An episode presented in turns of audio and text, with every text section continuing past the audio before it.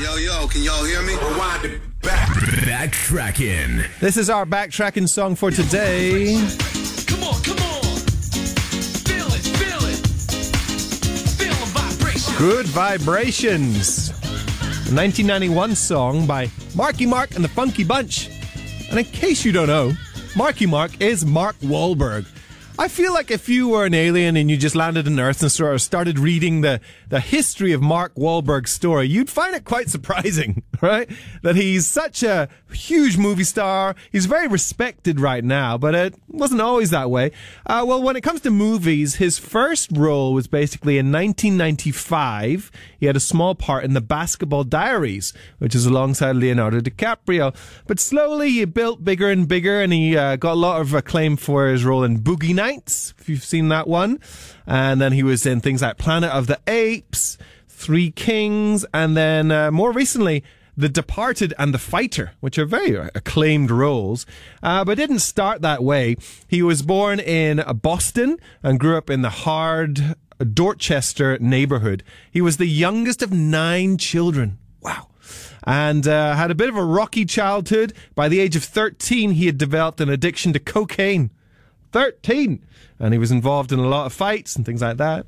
His first um, i suppose uh, move into stardom and music was because of new kids on the block.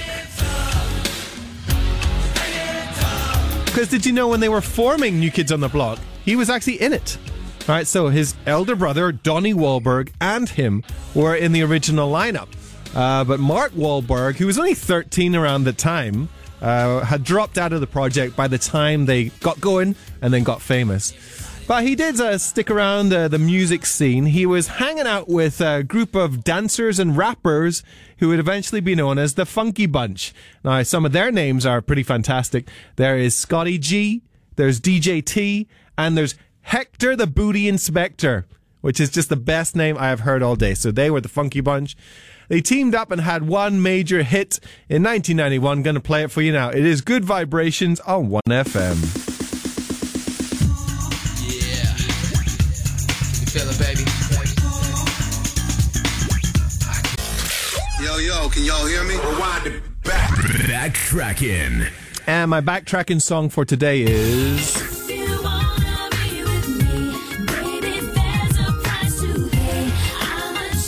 Genie in a Bottle, Christina Aguilera. So her early childhood was uh, quite unpredictable in the sense that her family moved around a lot.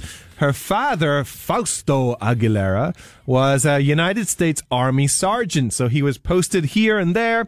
They lived in Texas, they lived in New Jersey. Uh, they even lived in Japan for two years as a family, uh, eventually settling in Pennsylvania. Although the relationship wasn't great, Christina has spoken in the past about her father's physically and emotionally abusive behavior and how she sought some escape, I suppose, through music. Uh, when she was young, she auditioned for the Mickey Mouse Club, right? The TV show on the Disney Channel and eventually did get in. And uh, her batch included big famous names. Ryan Gosling, Britney Spears, and Justin Timberlake. They were all around the same time. Uh, her first big break though was with Mulan, right? So they were making the animated movie Mulan. They needed somebody to sing the song and Christina Aguilera was chosen.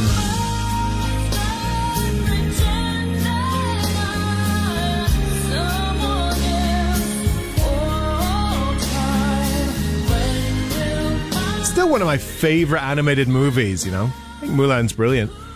So this was 1998 when she was first noticed, uh, globally, I suppose, for this song.